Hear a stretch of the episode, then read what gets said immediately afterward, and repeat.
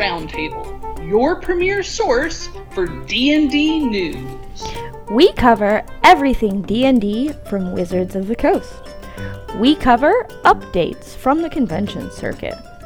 We cover new and exciting products, cast and streams, and events for D&D. We cover happenings in organized play. If it's D&D related, we cover it here.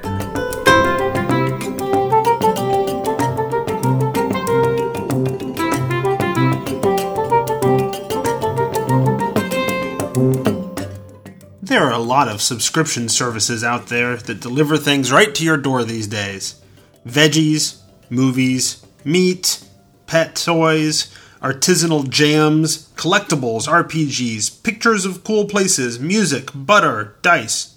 Wait, what? There is literally only one thing on that list that would make my life complete a monthly subscription service for dice? Dice Envy has subscription services for dice. They send you a unique set every single month right to your house. Go check out their subscriptions, or if you just want to go buy some of their unique and interesting dice, head over to diceenvy.com and let them know that the Tome Show sent you.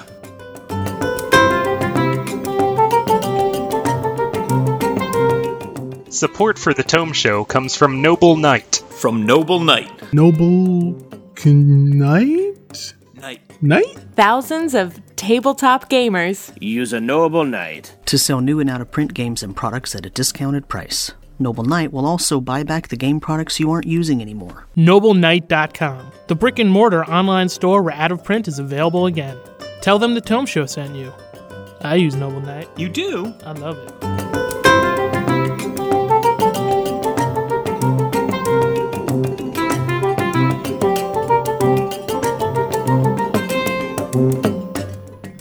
Welcome to the D&D Roundtable. Tonight we're talking to Keith Baker and Ruty Rutenberg. While both of these folks have had um, a significant effect on the hobby of Dungeons Dragons, tonight we want to narrow that focus down and talk to them about Eberron. I'm sure you already know that Keith Baker was the original author for Eberron in 3.5 and the one who captained that sh- uh, airship as it sailed out and created a whole dynasty of products and games and fun times. Ruty Rutenberg, as I'm sure you know, is intricately involved in all things 5th edition and is one of the lead designers for the Wayfinder's Guide to Eberron, the newest 5th edition Eberron product. So tonight we're going to start with our get to know you question. And tonight our get to know you question is which was your favorite 3.5 Eberron adventure and why? Who wants to go first?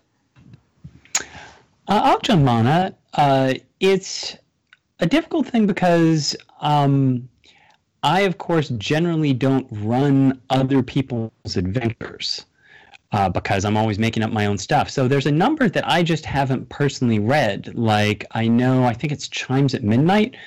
Uh, I hear a lot of good things about, which was Nick Logue, I believe, but I haven't actually read it myself. Shadows of the Last War uh, was one of my early adventures, but it got tweaked in a few ways in editing that frankly uh, bugged me. So I won't go with that. So I would actually say uh, when I was traveling around the world, I ran an adventure that I set in Graywall. Uh, that was a group of monsters uh, trying to track down uh, a wizard before he could swap bodies. And uh, I ran that game 56 times.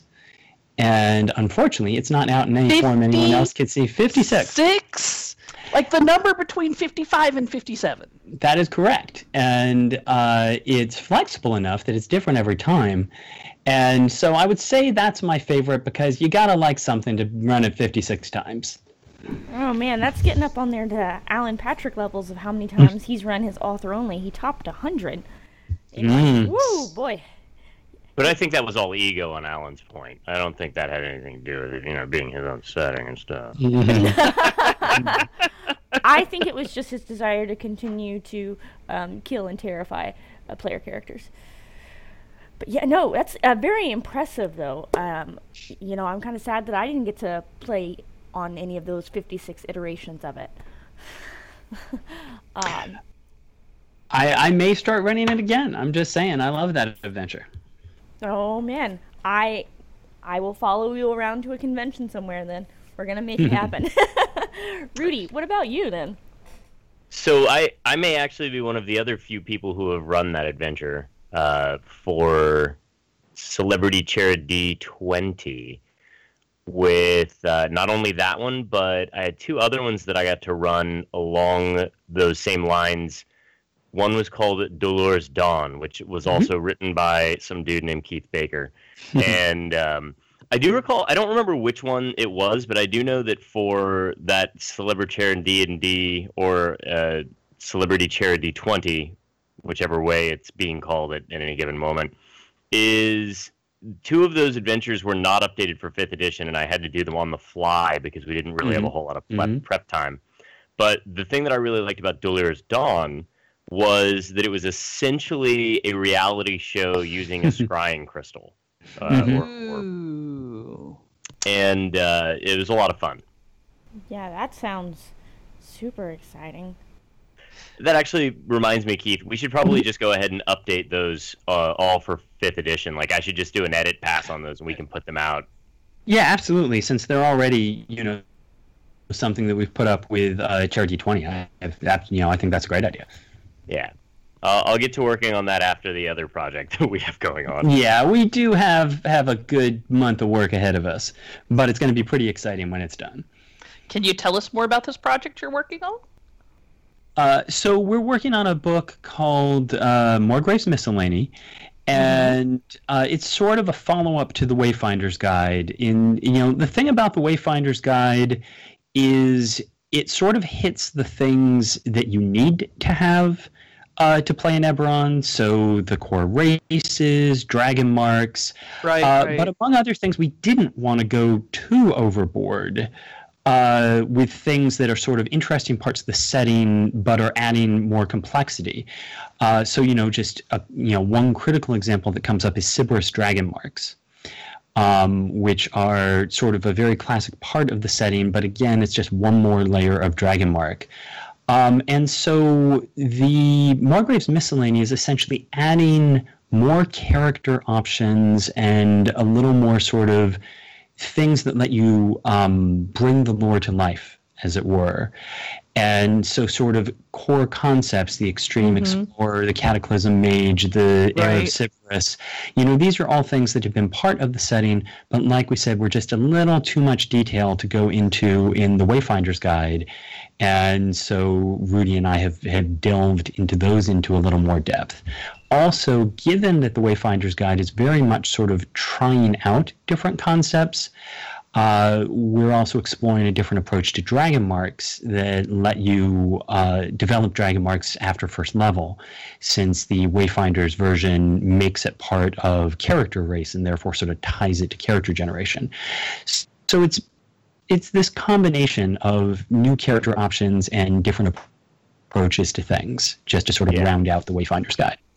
One of the things that I really liked about the way that we approached Dragon Marks in the Wayfinder's Guide is we were sitting there and we were like, we we'd already done a pass on them as feats because that was the standard from before, but also before Right, that was the feats were 3.5 version, right? Exactly. Right. And feats were essentially just like given out almost at will. They were just as available uh, as a cantrip would be these days in 3.5. So we were like, well, if we do that under 5th edition, then we're simply saying only humans can manifest them. And while that maybe is kind of okay in a sense because humans uh, are the largest majority of dragon marked races, then we're kind of also telling halflings and uh, gnomes that they have to wait. Like they already have to be down their adventure line, which doesn't make a whole lot of sense because the Eberron characters are super important and special, and most people never make it to fourth level. So it doesn't theoretically or uh, even really thematically feel appropriate to say that every halfling in Ghallanda is already a fourth level character by the time that they settle down and, and get an inn somewhere. Mhm. So by rejiggering the oh i guess like there was also a little thing there too where like some of the races in Faerun, uh, their statistics don't really match how the races work in eberron. So it, it gave us an opportunity to say well your dwarf that is house Kundarak it doesn't have to be the plus two plus two or a plus two plus one for strength and constitution. Right. They can actually be they can have these other attributes that actually more reflect the way that the dwarves of Eberron uh, settle. So then on the other side of that, we didn't want there to be like, well, if you didn't start with that, you can never have one because that messes up some story ideas and arcs about the people who manifest them uh, late in late in life. Those random, very seldom occurrences. So that's we kind of wanted to Mhm. go back and and have another option down the road and test that out after we took care of the Wayfinder's Guide. Yeah, I really like in um, fifth edition. One of the things I like is the way that background can help you tell a story, and so Right, I really like the way that having a dragon mark at first level. Uh, being able to blend that with your background. So one of the things we call out in the Wayfinder's Guide, if I'm in Ghallanda and I'm a noble, then I'm probably tied to one of the, the ruling families of the house. If I'm in Ghallanda and I'm a guild artisan, then okay, I, I work at a bar. If I'm in Ghallanda and I'm an urchin or a criminal, then okay, maybe I'm a foundling or maybe I was driven out of the house. And so that that intersection of those two really let you sort of build an interesting story ahead of time without doing anything like you know other things we consider. Do you give characters extra feats or things like that? Right. um so Because an extra really, feat can be terribly unbalanced. it it changes things dramatically and we just didn't really want to go there. Um, and so so I really like what we ended up with with this way you can blend background and race. But as Rudy said you know it does also end up with but what if you really want that character uh, who unexpectedly suddenly discovers, oh, they have a blood tie to the house, and that changes things. And so, again, this is all about sort of exploring different approaches uh, and and seeing how they work. Do you guys have a um, a launch date for this product? We are currently saying mm, probably early to mid September. I have a lot of artwork that's being done specifically for it, so we wanted to make sure that not only did we have that and we weren't rushing the artists because there will be a bunch of new original artwork, but we wanted to make sure that we took the time to really give the options for the player, but also for Keith to generate the uh, lore that would support those options. So uh, I think you might have said that we're probably looking at having around the bubble of two. Um, two player character options, whether it's a background or a feat or uh, an archetype for each one of the current archetypes, uh, so or current classes, because we Mm. wanted to make sure that there was um, there was something there for everybody, but also that Keith could explain how certain like maybe cleric domains would be used in Right. Eberron, how So- different barbarians would work in, in that sense. Yeah, so that's sort of the point to me is to to blend these two things of on the one hand uh, taking something like barbarians and sort of saying how do the existing archetypes fit into Eberron? You know, how do uh, what is a barbarian in Eberron? Uh, and then at the same time adding new options, archetypes, backgrounds, feats that capture the things that aren't really at this oh, point. so we might get a, represented. a halfling dinosaur barbarian, huh? Might. hope. At the very least, we'll talk about it. All right. You know, and how we'd reflect it. Dinosaur barbarian. okay, that's written down.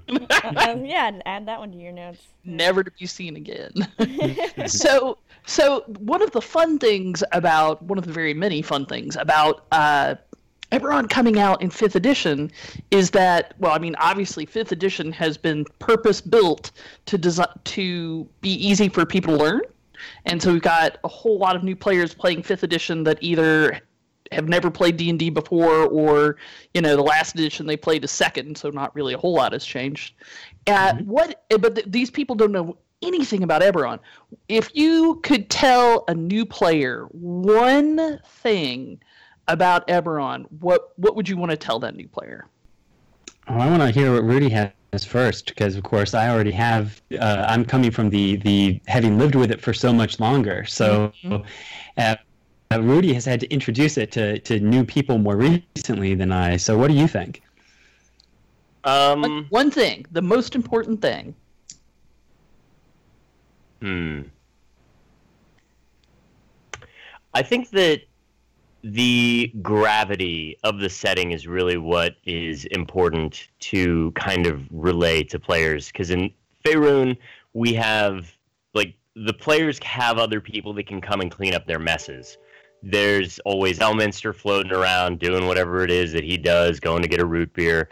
There's a bunch of uh, gods that'll come and hang out and do whatever, but really there's a moral and ethical conundrum that you can place for the players in Eberron where you say, look, the world won't revolve around you, but you are going to be a rather important figure, assuming you don't die.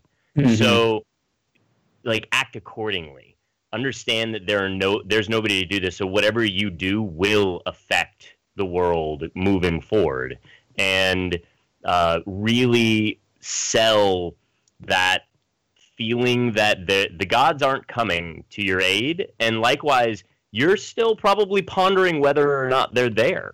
Uh, mm-hmm. You you have to kind of make up your own mind about what is the moral and ethical lines that you as a group or as an individual uh, will walk. I know I have something actually uh, planned out that I usually say, but uh, that for some reason cost me caught me a little off guard. Oh, no worries. Uh, I, you know, to me, that is again one of the things that is very different. You know, is that sort of point that this is a world where good and evil are less iconically defined because you don't have, you know, incarnate gods uh, sort of there to sort things out. And I definitely agree. You know, it is a a place where if something terrible is happening, there may just be no one else out there who can solve the problem.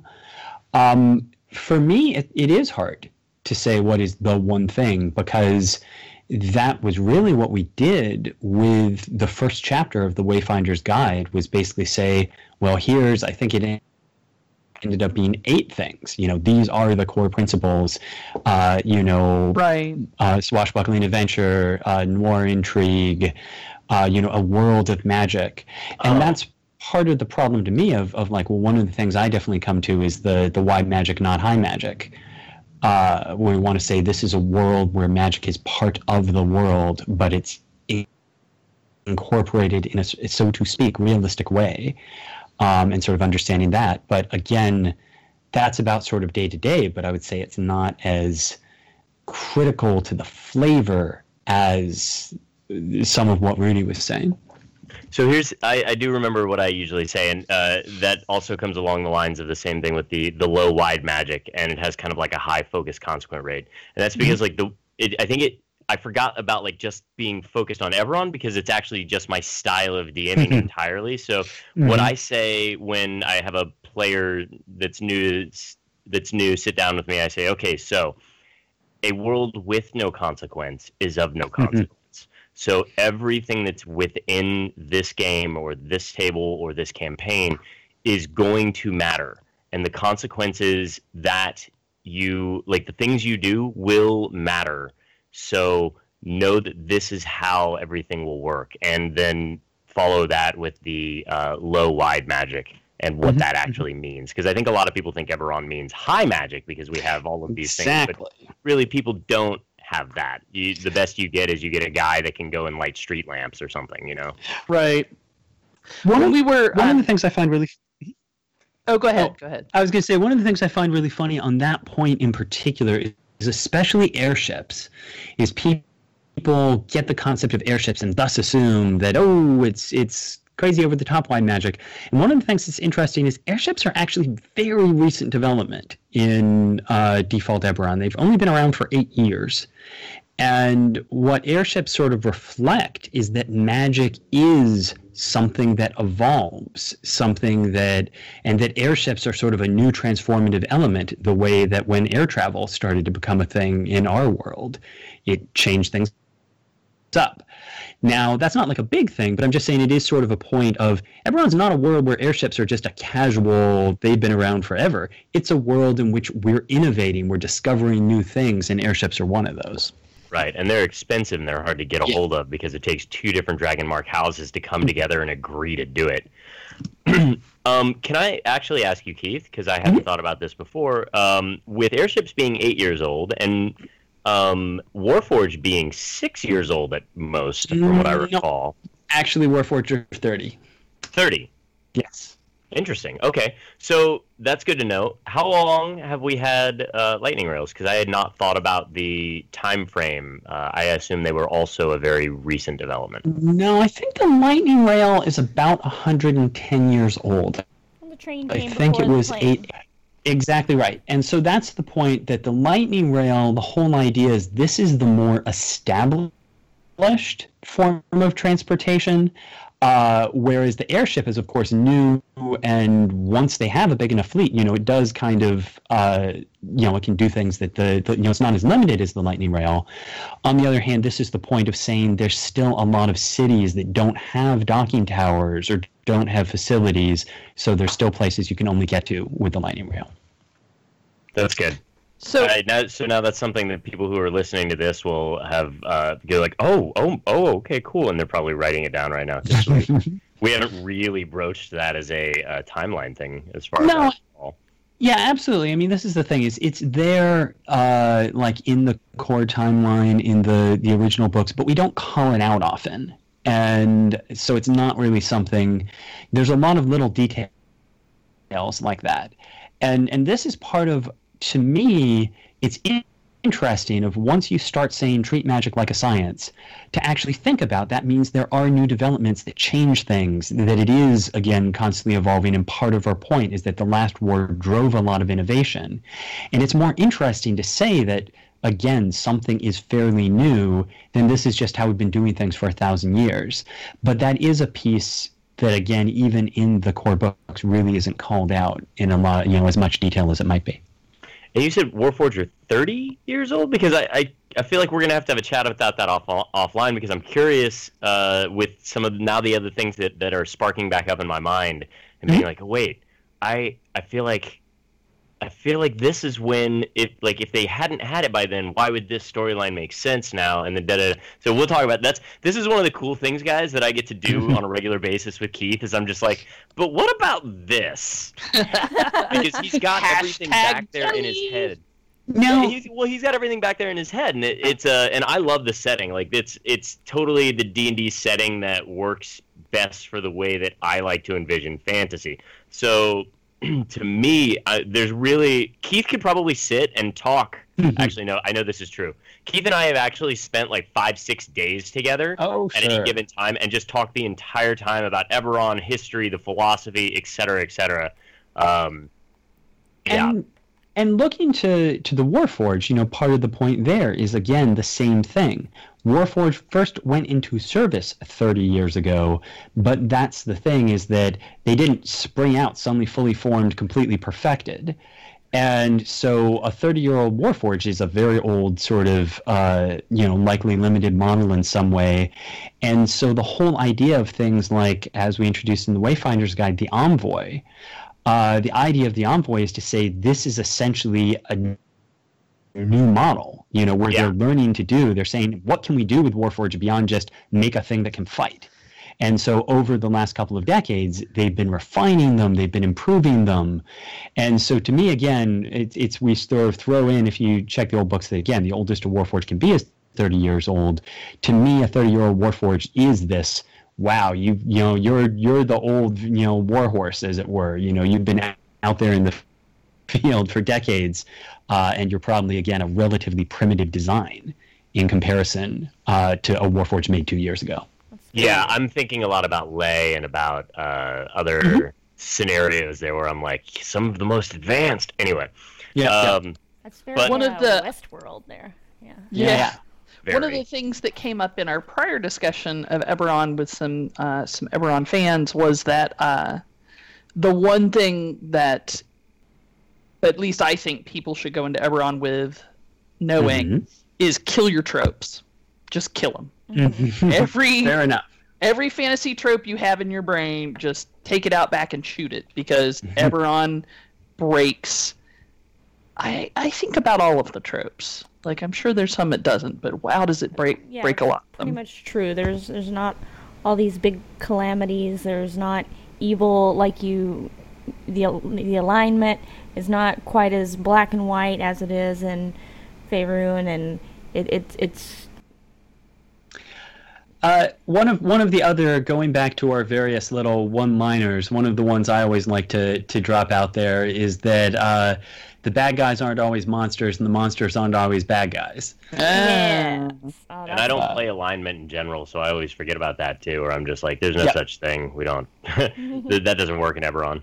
I, I do have to say I often do not bother uh, having players set in alignment. You know, when I'm making pre-gens, I usually don't stick it on there because I'm like, yeah, it doesn't really, you know, it's not really a thing.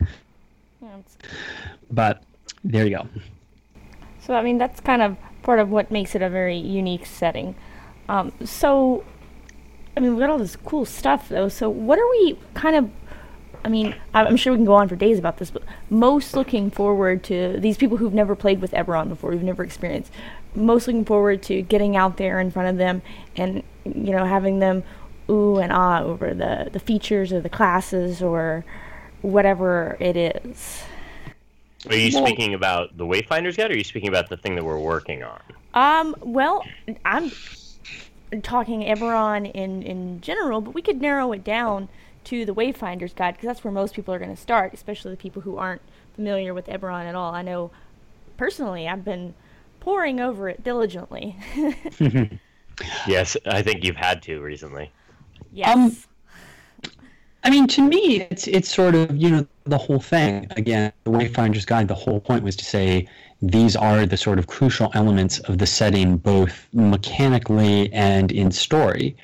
Uh, to me, I'm very happy with that first chapter in in the way it hits sort of critical themes like the war, pulp adventure, noir intrigue, and you know throughout it we're trying to say, and here's a couple of practical ways that you can actually incorporate this theme. You know, here's an idea, but you know, here's the why does your character need 200 gold pieces table. Um, and that there's there's ways for people to just sort of latch onto things. Uh, beyond that, again, all the mechanical elements. You know, I I again love the Warforged. They're a very tricky thing to balance, and we're still working on that. But you know, uh, I'm playing a Warforged Envoy in a game right now that we just, just started up, and I'm very much enjoying it. Uh, the dragon marks to me are both interesting from a sheer mechanical standpoint, but also it's back to that whole point of saying we're introducing a concept and then saying, and what is the consequence in the world? That with the dragon marks, the ability that you possess is one thing, but then exploring the power of the houses is another thing that is just there's a lot of interesting stories you can uh, develop from that. hmm And I think that one of the other things that's really cool about the setting, and, and it again feeds a lot into the style that I, I like to play, is the idea that um, you you are playing in a noir style scenario, which means that everybody is ultimately a sinner seeking redemption. Now, whether or not that's a biblical type of sin, or whether or not that's a you know the ethical sins or or uh, whatever line that you're walking, but essentially everybody, especially because of the last war, have done things they're not proud of. And I, when when I sit down at the table, I don't even let players tell me about like their ideals and all of whatever other stuff because I believe that stuff will come out during game. What I do ask for is for people to tell me what their flaws are. Mhm. And Keith, uh, not only flaws, but what are your flaws? What are your vices? What are the things that you literally cannot walk by without having a, a twitch or or without really jumping on?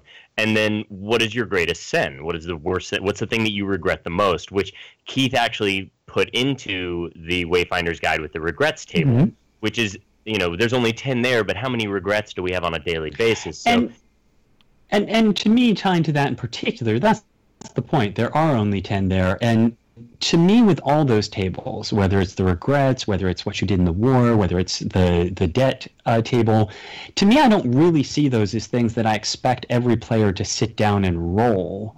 To me, it's you can do that, but really, it was just here's ideas, here's things to start you thinking and and again i very much do exactly what Ruty's saying is just talk to people and say you tell me your story. And if you just can't think of something fine roll a die. But really it's all about just giving people ideas to work with. Yeah, and when they sit down at, at the table, when I start with them and I'm, I'm doing those things, what I'm doing is also weaving their different regrets or sins into where they all have that sort of like one or two degree separation where they didn't realize that one of the things they did actually affected somebody else at the table with them in a certain way. So that they, it, like, it helps to kind of build that idea of consequence in there a little bit more.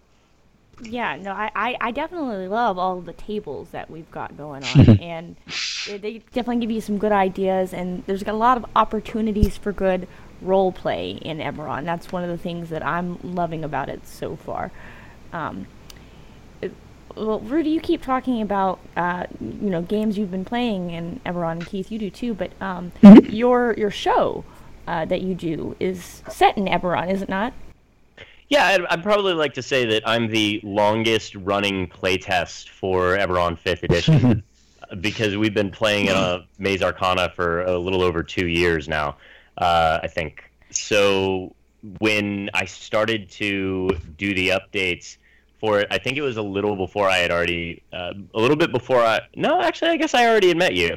yeah, Um, no absolutely So so actually, I had already met Keith. We had probably I probably did a bunch of updates for Celebrity Charity 20, and then uh, would go back and forth with Keith about like, okay, does this fit what you're thinking, and is this uh, how does this feel with that? And so when we started to do Wayfinder's Guide, it was obviously a very easy transition because we had already been sort of working that way for a long time. Um, and so with yeah, before, you know, we had a much grander kind of campaign setting going on where I was trying to hit a lot of the things about Eberron in certain ways. And then I had players, a couple of players who were a little murder hobo and I was like, well, you can't be inside of town, so now I have to take you out into the countryside and actually go through a lot of this stuff out there. Um, and then with the new episodes that we have going on, uh, what we're doing, calling it uh, Inkwell Society, whereas we we used to have Orphan Echo, and that was a little bit more uh, a little more outlandish. This one is the complete opposite. It really focuses down on the nitty gritty portions of uh, Eberron, where everybody's oh, like everybody's really struggling to kind of lift themselves up, and they're they're really down there in the underbelly of Sharn, and it really feels a lot more like a post-war, uh, not not like everybody's like miserable, but that everybody has a uh, has those things that they really just have to get over in order to start making their way again in the world. It's kind of like the weight of all of the events that have happened just mm-hmm. resting on their shoulders. Yep. Right. I and and any any PC or NPC you look at, you have to look at your barkeep, or mm-hmm. you know the cute gnome selling potions, or the kind of disgruntled guy that you know runs the the I sell hand axes stand or whatever. And you mm-hmm. have to think, what were they doing in the last war? yeah. Like like how does that affect their life? Because anybody who's fought in a war, as we know now, any veteran, uh, is generally greatly changed. Uh, at least their outlook is by uh, by having that experience. Like maybe you're you know you're kind of flirting with the the the handsome barkeep, but maybe he was crawling through trenches, cutting throats in in the last war. It, it's neat because everybody's got that secret story. Oh yeah, definitely. The the the history of everyone and and the effect on the city and Sharn in particular is, is such an interesting uh, location. I've kind of really dug into the lore of that city. It's quickly becoming one of my, my favorite uh, settings. Yeah, and that's that's to me with the Wayfinder's Guide again. And that's the point is very much with wayfinder's guide we didn't want it to just repeat what had already been done. So the sharn city of towers sourcebook which is uh, on the dms guild is a great sourcebook that really goes into a lot of depth on the city. And so with the wayfinder's guide we really wanted to get more into the feel of it what brings people there uh, and what kind of stories you can tell there. And so we have, you know, all the tables of just sort of ideas for, okay, you're an acolyte in Sharn, what does that mean? Uh, but also we do have the the couple of different starting points, which really touch on exactly what Ruty was just talking about. If you have Clifftop, which is much more the sort of orphan echo, this is a home base for people who are traveling, you know, adventures who are uh, adventurers who are going to be traveling around uh, the world on grander scale. Uh, and then again, Lower Dura and Callestan are more about that sort of gritty, uh, you know, uh, noir stories. You know, much more in the Inkwell flavor. Yeah, Sharn's And- Welcome is one of the, the bubbles that we're floating about in now, uh, and Gold uh, Gate Gold, Gates of Mhm, Gold mhm, or Gold Gate, I forget what it is, Yep. but Uh, I think Gates of Gold, but Gates of it's Gold. tough because it might be Gold Gate. Because yeah, they both sound right. I think it's Gates. of it Gold, is though. Gate of Gold. There That you is- go. Mhm. So many adventures with such similar names. I run into this all the time now. These are districts, right? Oh. So these aren't Yep. even like Oh. adventures. These are literally districts inside. Sharn's Welcome is Oh, uh, that's that true. far left portion over there where it's it's kind of like right where the docks would would start. It overlooks the water, but it's also the slums, and it's on the lower portion of it. So you'd have uh, if you look early in the Wayfinder's Guide, they've got this really cool uh, view where you're looking out over uh, kind of where there's an airship dock, and they've got these uh, these pulley systems moving stuff up and down, and you can see off in the distance, a little ways further, there's kind of like the Dagger River and stuff. And if you think about that as being pretty high up, like maybe mid Dura area, we're below that. So it's Mhm. like the where do all the fish guts go down to? Um, yeah. I yeah, I've definitely been reading the old old source books and stuff, digging into Sharn. Um, The Sharn book was my favorite Eberron source book. I thought it was very cool. I do think it's one of the best source books, uh, you know, for the setting, just because I really think it covers so many aspects uh, of the city, and so so definitely again, as I said, I'm very proud of what we did with Wayfinders because I do think we managed to do something different than uh, than the Sharn source book does. So they do no, complement each other rather than be redundant. definitely has a lot of uh, n- not necessarily new, but um, packaged differently. Some of it's new. I mean, it's all fifth edition stuff, so new in that aspect. But uh, they go very well together. And well, I mean, speaking because I've I had my, my, my nose completely buried in them because I'm working on my upcoming uh, Eberron for the um, the AL campaign that's starting in September, which Oh, actually will kind of coincide with um, approximately when you guys are saying your new book will be out. So that Great. worked out really well. Yeah, actually, it's funny because we're both guild adepts, right? And uh, I am I'm doing the source stuff, and I don't actually have time to write adventures for it Mhm. because of that, uh, which is sl- slightly a bummer for me because I want to do one of the AL adventures, but at the same time, I can't. I just I have to do this. Uh, not only this clearly because it's not like a I mean it's kind of Yeah. a dream come true to get to do this, but beyond that, like the other things running the production studio, having the show, and kind of all the other things that are entailed with that suck up the rest of my time to where I don't actually get the um, the Oh. luxury of running of making an AL game. We're all very understanding and very grateful for your work. It's made it easier for us to do our job. Well, I'm very excited to see uh, to see everything that comes out with the AL. So Yeah. I'm looking forward So to it. so let's let's talk about that. So I so just- what are what are your thoughts about the upcoming AL campaign? Like what do you want to see out of it? What do you hope to accomplish? Uh, did you have something, ready? Yeah, I was just gonna say, like, don't like. I'm trying my best to monitor the Slack and to make sure that uh, the adventures don't feel like Faerun as best I can. Mhm. But like, I really have not had the opportunity to do like some of the things that I've popped in with. Uh, for instance, right, we we created the stuff for the level zero uh, campaign portion, which is uh, you know for Inkwell Society, part of that feeling low and gritty is that this is uh, this is the stuff that makes level zero hard. So we're going to go through, and this these are our mechanics for running level zero, and this is how campaigns balance well with that, et cetera, et cetera.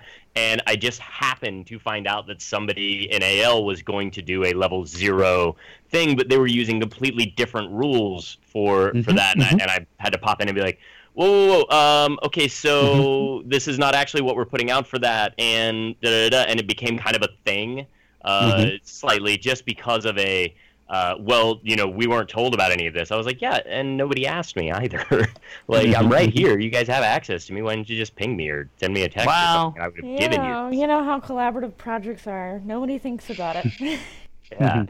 So, you know, uh, just Keith, like, I, I, did my best to keep things as close to Eberron as I can. Mm-hmm. I don't know what's going to happen because I'm not going to get to read them all or edit them before they go out. Well, they're going yeah. chugging along really well, and I feel like from what I've seen so far, that they've definitely got that noir feel. I've uh, actually only read Greg's, and well, and and and that's the point to me is. Uh, I'm just interested to see which aspects of the people, of the world, people do explore, uh, because you know it is intentionally a world that can tell many different stories, and Sharn itself very much lends itself to the sort of darker uh, story. And so, you know, my understanding is there's going to be uh, a certain focus on Sharn, which makes sense because that's what we've covered the most. Mm-hmm. Um, and yeah, I'm I'm just always interested in seeing the you know essentially what inspires people and what draws people in. So I'm just looking forward to all of it.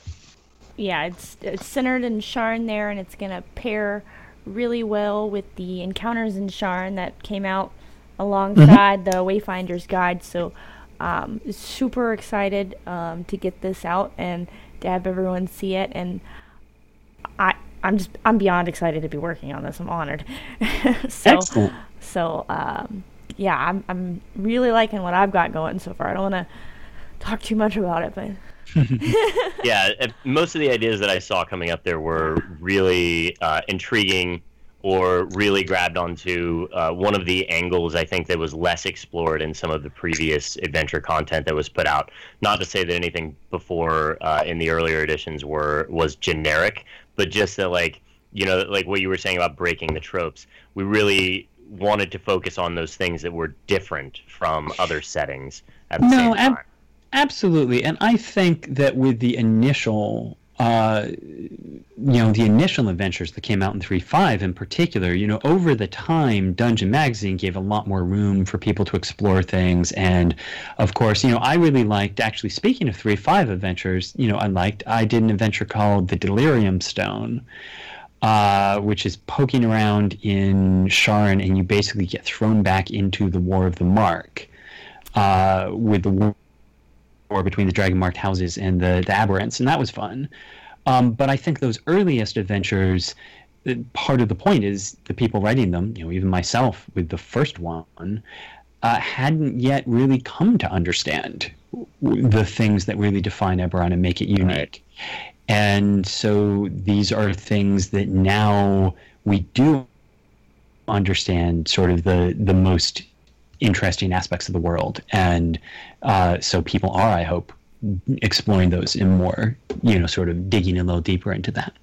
Right. I think uh, one of the cool things, and hopefully we can guide it as it continues through its AL process, is that once you start getting into those higher tiers, three and four, you're really looking at very Lovecraftian type uh, advancing of character level because now you're doing things that affect like not just the world, but all of the additional planes or moons that are adjacent to it. And there's a lot of history that Keith wrote out that is like he said, you know, he there was the stone and you got thrown back. Well, there's mm-hmm. an entire feeling here of uh, or an entire plethora of oh this is another time travel one where we actually mm-hmm. get to go back you know and in writing uh, whenever you're writing like actual narrative one of the things you really want to try and stay away from a lot is time travel because it gets to be a pain in the butt. You have to like worry about butterfly effect stuff, etc. Mm-hmm. But when you have those opportunities for this to essentially make sure that the setting stays the same when you come back from wherever you go, that's a good way to incorporate where they would need a higher level person that maybe somebody thought was like a deity or a magical being from another plane because technically they are they just sidestepped that you know they, they came over from what's present day on dare and just happened to jump into the dimension uh, parallel to that where they were way back you know 10,000 years prior or something Yeah, it's certainly true. If you want to explore some very high, uh, high level Eberron, you know, just jump back into the middle of the war between the giants and the dragons, or something like that. Or you know, again, giants and demons, which uh, that's so far back that Yep. you know you can end up inspiring the stories of the sovereigns. Exactly. So then all of a sudden now you're the person who they're like your little party makes up the Dark Six, right? How awesome would that be for a table two experience? Um, That would be one of the things that mhm. one of the things that I really like about the setting that I know that at least in this iteration of uh, AL, which I kind of wish we were playtesting it like this, but I know that we we can't just because we would need to have more coordination on it.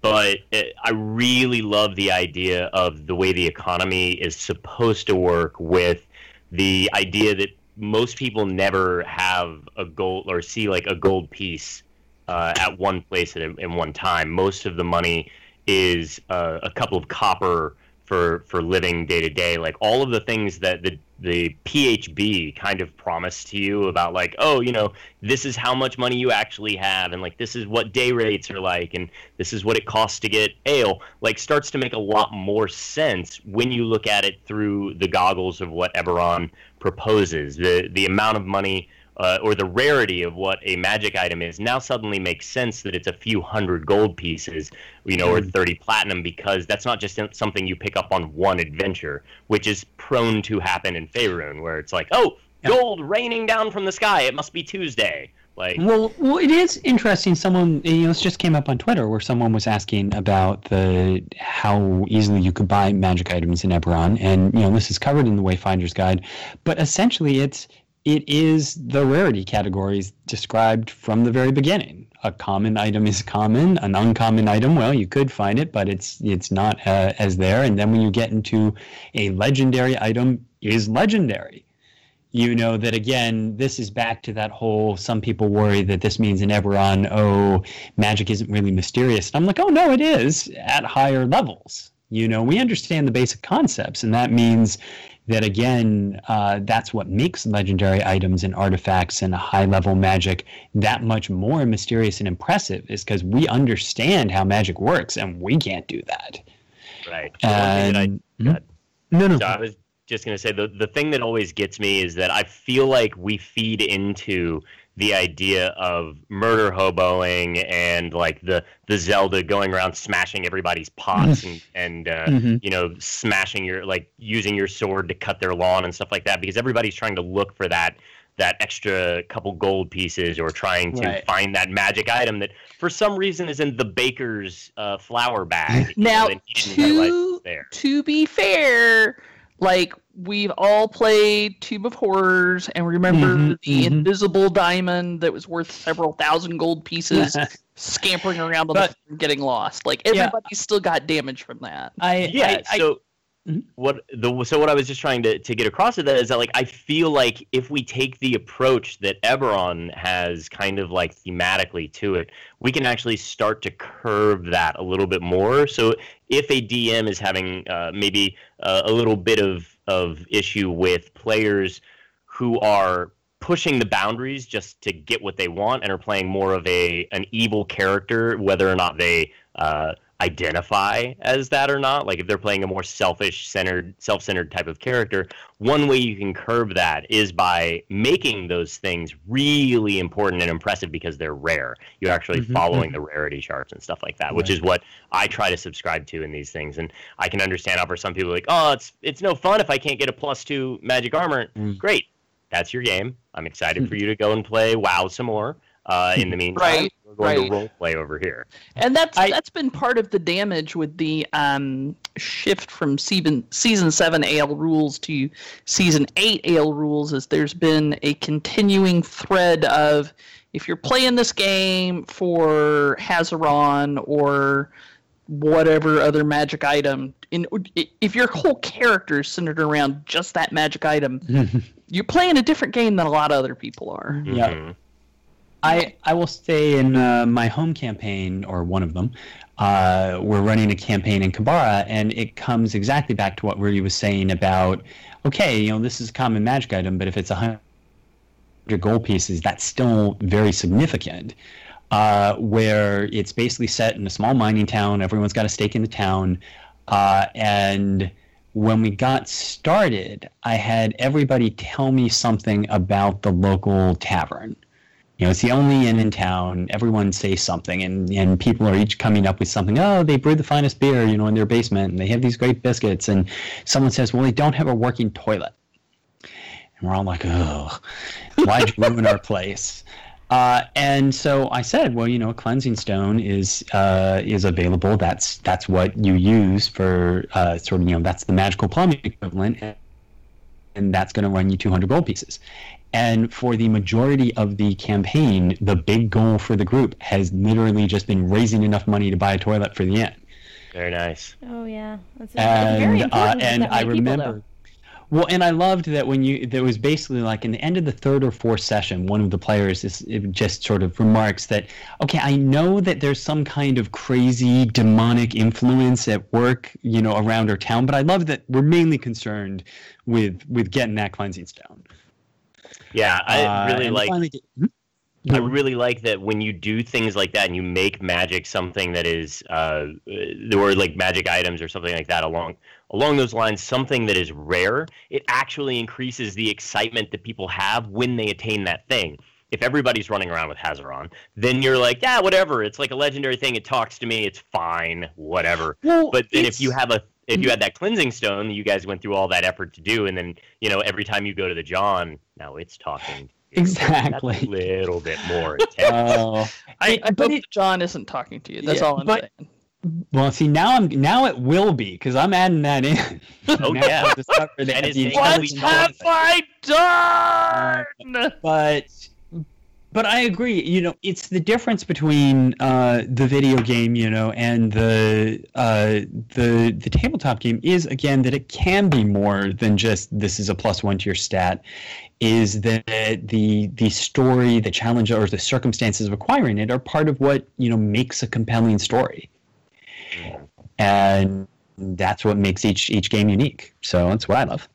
And I think it's fun too when you you like after you start getting all these all these levels and you've got all this hit points and stuff. Like death is less of an important thing to you. Just like yeah, whatever. I'm a freaking hero. I don't care. Hit me with the ten ton hammer. Mm, It's fine. I'll walk it off.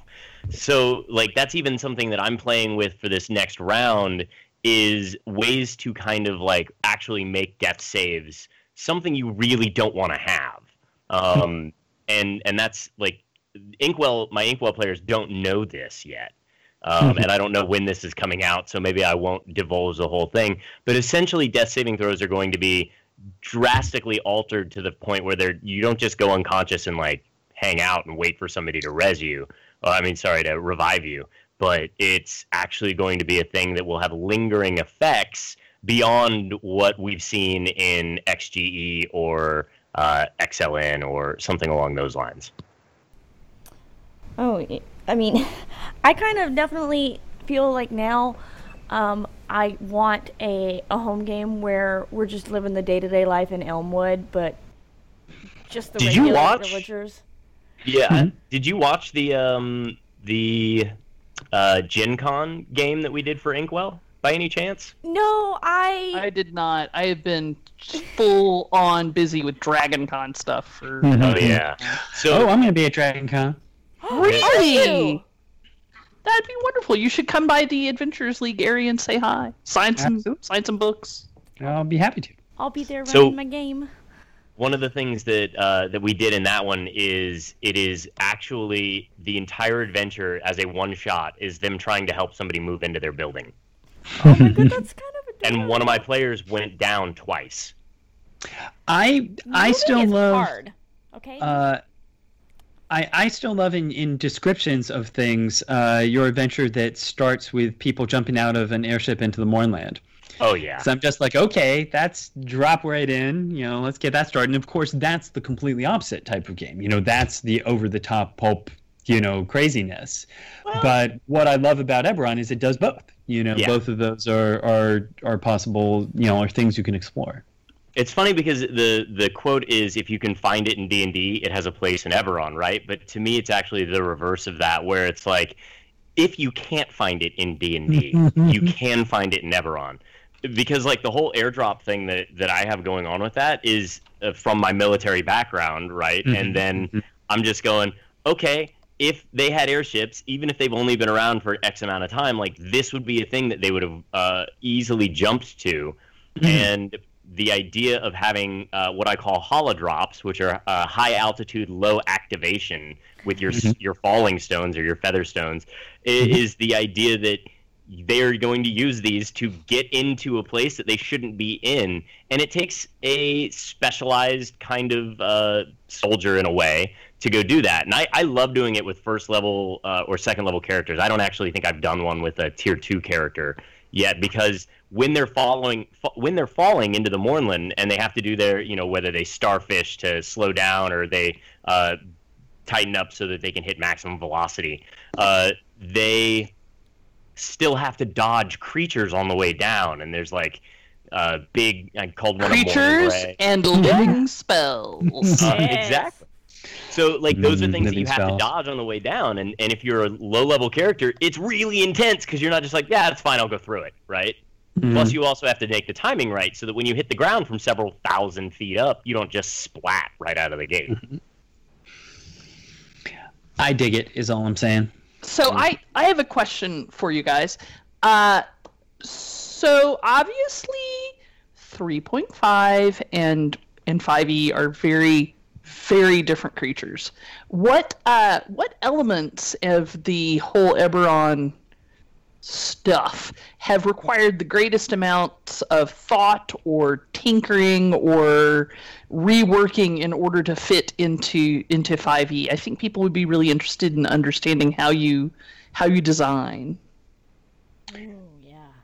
Well, I mean, it's it's hard to pick one because uh, pretty much everything in uh, the Wayfinder's Guide, you know, went through that. I mean, the two, you know, two are easy because the two to me would be the Warforged and the Dragon Marks. Yep. Uh, and Warforged again, we're still, you know, in both of those again, we'll see. What we've put out in in the Wayfinder's Guide is a pass. Uh, you know, the races have already gone through UA and already getting feedback. And again, the whole point is that we tried a bunch of different approaches on Warforged. Uh, you know, one of them finally hits the book, uh, but it is a very tricky thing with the Warforged in particular to balance this concept that you are built for a purpose, that you are fundamentally different from other characters, uh, while still maintaining both balance and also flexibility because fifth edition is such a you know really strives to give players a lot of choice. And and those three factors together we did a lot of back and forth. And like i said we'll see where it uh, where it finally ends up uh, trying to to sort of balance those three things Yeah, I would say that if you'll notice, this version of Warforged has the sub races to it, which is something that um, I, I think we started talking about, you know, two years ago Mhm. with uh, when I started to do updates on my own for the shows. And when we when it came time when we actually got a green light to do this thing, we were like, okay, so this is what my experience in playtesting these has come through. How do you feel about this? And Keith is like, yeah, I'm into it. Let's do that. Similarly, the Kalashtar was another thing that we had talked about doing them, uh, doing a, a couple of sub races to, that we ended up being too busy to go through a full balancing act uh, to do more than we we did accomplish with them. yeah the Um, Kalashtar definitely still needs some tweaking A little Yeah. tweaking. Yeah. But and that's a lot of that has to do with the fact that we don't have an established form of psionics, right? Because we're Right, like, absolutely. how do we balance a thing that is meant to thematically have psionics that we can't give psionics to? And we've seen a couple of passes at the way the Gith works and and whatnot, and great, now we have that. But even then, like we can't just say, "Oh, take a Gith and call it a different thing." Like we really actually need to make sure that it's its own balanced um, thing. One thing that I would point out uh, as, and also from the Warforged, we're still looking at, like Keith was saying, some of the different things that have been uh, the way that it's going. And it's funny because uh, Keith and I had a laugh the other day that the stuff that people are having the biggest issue with are the things that were changed from when we Mhm. handed it in. Um, oh, really? Okay. yeah. So, uh, but I would say that my favorite thing that we put in that uh, needed its complete rebalance for fifth edition was the uh, the dual bladed scimitar, which I think I started working on uh, like how to figure that out really uh, back in like January. And Uh, and we there's at least four or five different versions Yeah. that we have floating around on the pile. Yeah. Uh, and Oh. Keith had some great ideas about how well it should be like this, and we should make it like this, and then we should, you know, these are the these are the parameters that we need to fit it in. And we would always come back to: Does this suit the way that the story is supposed to be? Great. Does this actually fill a hole in fifth edition design? Versus, well, is it just a thing that we can reskin and call it a day? Which we don't like to do. We want to design towards the holes, which you'll see in the the new thing that we're working on is like, oh, these things are things that are iconic to Eberron, but we don't have a parallel for already. In Right. fifth edition.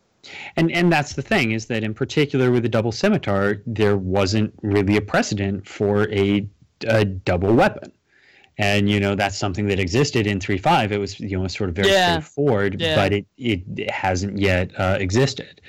Um, I will say one thing that I liked as uh, you know fifth edition has sort of supports the idea of Eberron. Uh, I do like again the general concept of ritual magic, which you know was also present in fourth, but still. Uh, rituals fit with the idea of the magewright as the working wizard, as it were, who's you know Mhm. doesn't have the skills Mhm. of a player character, but who can do magic as a job. And when you're purely restricted to I can cast the spell once per day, uh, it's hard to see how do you do it as a living. And so having rituals helps uh, support that concept of a magic economy. Likewise, the introduction, or you know, sort of really incorporation of cantrips as, so to speak, casual low-level magic, really helps with the ideas of things like what we call, you know, the wand slinger uh, in Eberron, you know, with the idea that someone can, you know, I've never liked having firearms incorporated into Eberron, but I like the guy who, you know, has the uh, the wand or the rod, and that that's what they use instead of a bow or a crossbow. And again, the presence of cantrips, of magic initiate, of things like that makes that concept of a character uh, more plausible than it was in third edition when any wand was a significant magic item. Okay, so, man, this has been a really good show, but we are um, getting to the end of our time, so I want to do kind of a section that we've started up and it's become great fun. So, we're just going to brainstorm some plot seeds for people for Eberron, and we actually did this with our other other guests. And I'm going to kind of go back and start us off with one of my favorites that we came up with, which is uh, incorporating the lightning rail into a like a great train heist.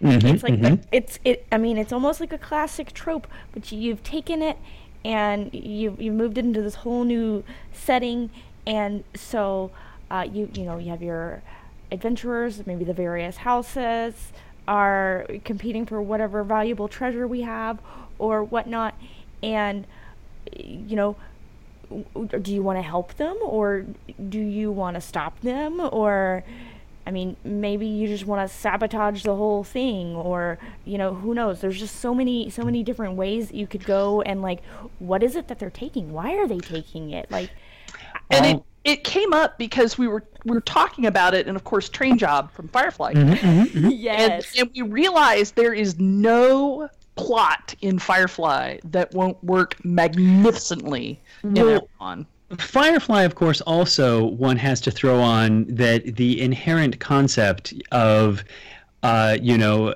I always just call it the the Firefly uh, campaign seed because the basic concept of a group of Cyran soldiers uh, who escaped the Mourning, but now basically are people. You know, you lost the war, you lost your homeland, you're all capable people. What do you do now? Right. You know, is uh, is is essentially Firefly. Um, and of course, now with my Q'barra campaign, I am also running essentially fantasy western off on the the fringes. So Right. so that fits. Uh, playing a, a twist on the train story. So train heist again, classic Eberron. Uh, one of the stories I've used a bunch of times is kicking things off is is a uh, grabbing our other mode of transportation and the airship uh, and starting everyone off. Everyone's on an airship, uh, headed to Stormreach, start a new life, or you know, everyone's got something they're they're heading for, uh, and then the airship gets hijacked. So we have Die Hard on an airship. Oh, I and like first- that. And first of all, as you said, who's doing it? Why? Who else is on the ship? Uh, how that story gen- uh, tends to go is they've steered the ship off course. You you manage to save the airship because hey, you're player characters, you can pull this off. Uh, at which point the ring goes out, and now you're crashing on an airship. and so now, how do you survive an airship crash? And uh, the- very carefully. the- the story I've run a couple times essentially has them uh, crash landing in Lamannia, which is one of the planes. And so, again, first adventure, uh, deal with the hijacking. Second adventure, now you're in another plane. How do you get back? You have a week before the coterminous period ends. How can you get out? And uh, what I like about that scenario is the it's something that forces people to work together. That we may be strangers, but going back to Ruty's point, no one else can do this. You know, this is this is up to us. There will be consequences for failure. Uh, can you find a way? Whoa! And I have a cat on my computer. Um, can you find a way out? That's what cats do. Oh, Yep. Anyhow, I'm venturing wildly off topic, but as I say, hijacked uh, airship or airship about to crash, uh, along with, of course, Ruty's jumping off an airship. I like all, you know, there's a lot of good things you can do with an airship. Yeah, and I know I made Keith really happy when we did the launch day. Uh, Mm-hmm. I basically did a heist on uh, on a train, and then also they had to pilot the they had to pilot little sky coaches, uh, little mini versions of the airships through the towers of Sharn, and one of them hit a bridge and collapsed it down on a bunch of people, and uh, and then they were getting across the way. And I always like to insert a lot of mystery or or uh, those kind of overlying uh, and and overlapping because if you're doing a good mystery, it does overlap with other things. Uh, operations into my uh, into my games, and I, I would say that the two hooks that I'm I really enjoyed was one we kind of already broached the idea of like moving helping move somebody in and then having to figure out like seeing some interesting item or something that he probably or he or she probably shouldn't have and then going like oh um who is this why do they have this what's going on or a murder at any point there and then i also did uh, for inkwell if you go back and watch that the thing that happens uh, initially that kicks that off they're all kind of peripheral to this uh, this lounge uh, club casino kind of thing The one with the broken John. No, no, that's my campaign. You're, yeah mine's yep. in Sharn yeah uh, Sorry, so sorry, I mixed Sharn- that up. It's got Nah. much better plumbing. Uh, it- yeah, Uh, they, there's a lot of infrastructure in Sharn, even in the the little uh, shitty levels below. So the uh, but that idea of they're doing this thing, and then all of a sudden there's a murder or there's something that happens that starts to unravel a larger mystery uh, across all of the, the the rest of your campaign or leading into the next uh, the next module or session. Uh, I like the idea that especially I use the death of a kenku, and then one of my characters is a coroner in the lower Duras. So he went and started like, you know, taking like cutting the bird up and, and whatnot, and found a uh, a kobold intestine full of uh, dream lily. So that that had obviously been tied off like sausage links and was being used to smuggle the dream lily in. stuff like that. I, uh, you know, had the the Callestan campaign I've been running. You know, one of the ways it started off as one of the characters, their job was a courier, uh, and they were were given a, a, bag to deliver to a particular place, which happened to be the the inn that uh, you know most of the other characters hung out or were adjacent to, and it turned out to be a bag of holding filled with skeletons that essentially they delivered it, you know, uh, and then at some point it unseals and skeletons start coming out. Mm-hmm. Um, so they have to deal with that. But then coming back to the whole point is it's who would do this? Why would they do it? You know, what was the point? Is this something being tested? Uh, you know, it's, it doesn't kind seem... of like a Eberron IED. Right, and it's and it's again the place that it was done is a crappy place with no sort of value at all. So again, probably not targeting that. So again, who did it? Why? Why did they pick the player? And you know, so I, I definitely agree with that critical point of, you know, what I liked about that adventure in particular, you know, is again, you're dealing with uh, both sort of bad part of town that nobody cares about. You know, no one cares what happens. There is no watch that's going to show up to help you here. Uh, but you're also dealing with this concept of what are some things that essentially terrorists could do you know with access to magical items and equipment and magic and things like that? And uh, so you know that's always interesting but again that that how does this initial thing spur what happens next? How does it create a mystery is always what's interesting to me. Right, and for D and D in a castle, I actually ran the I ran a campaign where uh, I think for Karrnath, Mark gets the majority of the uh, the attention there, and I wanted to run something kind of out of uh, either Fort Bones or Fort Zombie in the sense of like that being uh, essentially the Ellis Island or the Fort Benning kind of uh, place where the players get have to go into their and and deal with their conscription and then uh, figure out what's going on as level zero characters essentially as recruits. And then their mm-hmm. the way that they progress, how they do while they're there training is what they get to um, is how they get to basically be issued uh, a couple of classes. They, they basically do their their mm-hmm. ASVAB. Uh, they're the the fort, and then they get a couple of choices they can use. Yeah, and then uh, after you knock that out, and you go through and you get your class and whatnot, you have that officer come in from Mark who thinks he knows everything, and you have to right. kind of how do you deal with that West Point cadet that doesn't right. know, you know, really what's going on during the war, or is really mad because they were excited to get into the war and do the stuff that they were in, and then like ended up not making it out there in time and having to ride a desk until they got to go on this special operation, and now they get to show that they know everything.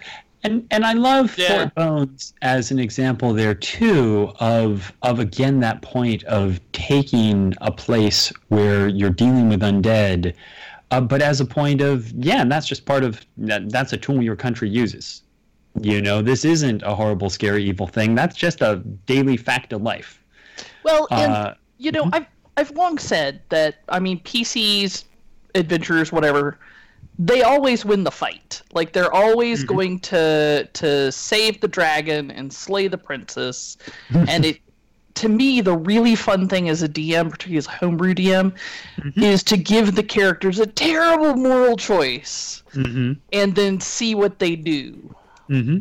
And that that seems like an adequate case to do that, an adequate setting to do that in. In my no, campaign, absolutely. the princess slays the uh, the players. Well, I you know, say, princesses are like that. Uh, you know, and I of course also made a, a role playing game called Phoenix Dawn Command, uh, where death is how your character grows stronger, uh, and so players definitely don't always win the fight uh, in Phoenix but yeah. at least they and go out dramatically. Sure, sure. But in, in... Gloom, where uh, death is point. just a random uh, Thursday, you know, night yes, game. That's like, true. That's true. I like uh, I like gloomy stories. What can I say? I'm right there with you.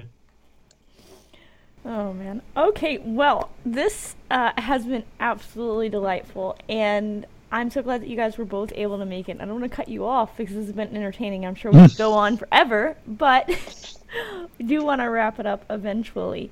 So, um, Ruty, uh, why don't you tell everyone where they can find you and uh, I guess any projects or whatever you've got ongoing that you want to plug right now, and then do the same for Keith. All right. Well, I am Ruty, and you can find me on all the socials at Ruty Woot. So R U T Y W O O T. And you can always find me pretty much anywhere a Satine Phoenix is sold, but also on twitch.tv slash Maze Arcana or twitch.tv slash D&D if you'd like to follow along with our campaigns in Eberron. Uh, and then I am also a guild adept uh, as well as being uh, Keith's accomplice here for Eberron. So if you go onto the Dungeon Masters Guild, you can find the Wayfinder's Guide, uh, as well as Xanathar's Lost Notes to everything else, and any other plethora of either AL legal or not. Actually, I think pretty much everything I've done so far has been AL legal. Even Yeah, I was gonna say. yeah. Um, so all of that stuff, and uh, you can definitely find me in anywhere that you are seeing a live event from D and D. We're we're usually there, Satine and I, uh, helping to make sure that things work as well as they possibly can. Yeah, you tend to get around to the conventions. Good place to find you. Oh yeah, and so many. Keith, what about yourself?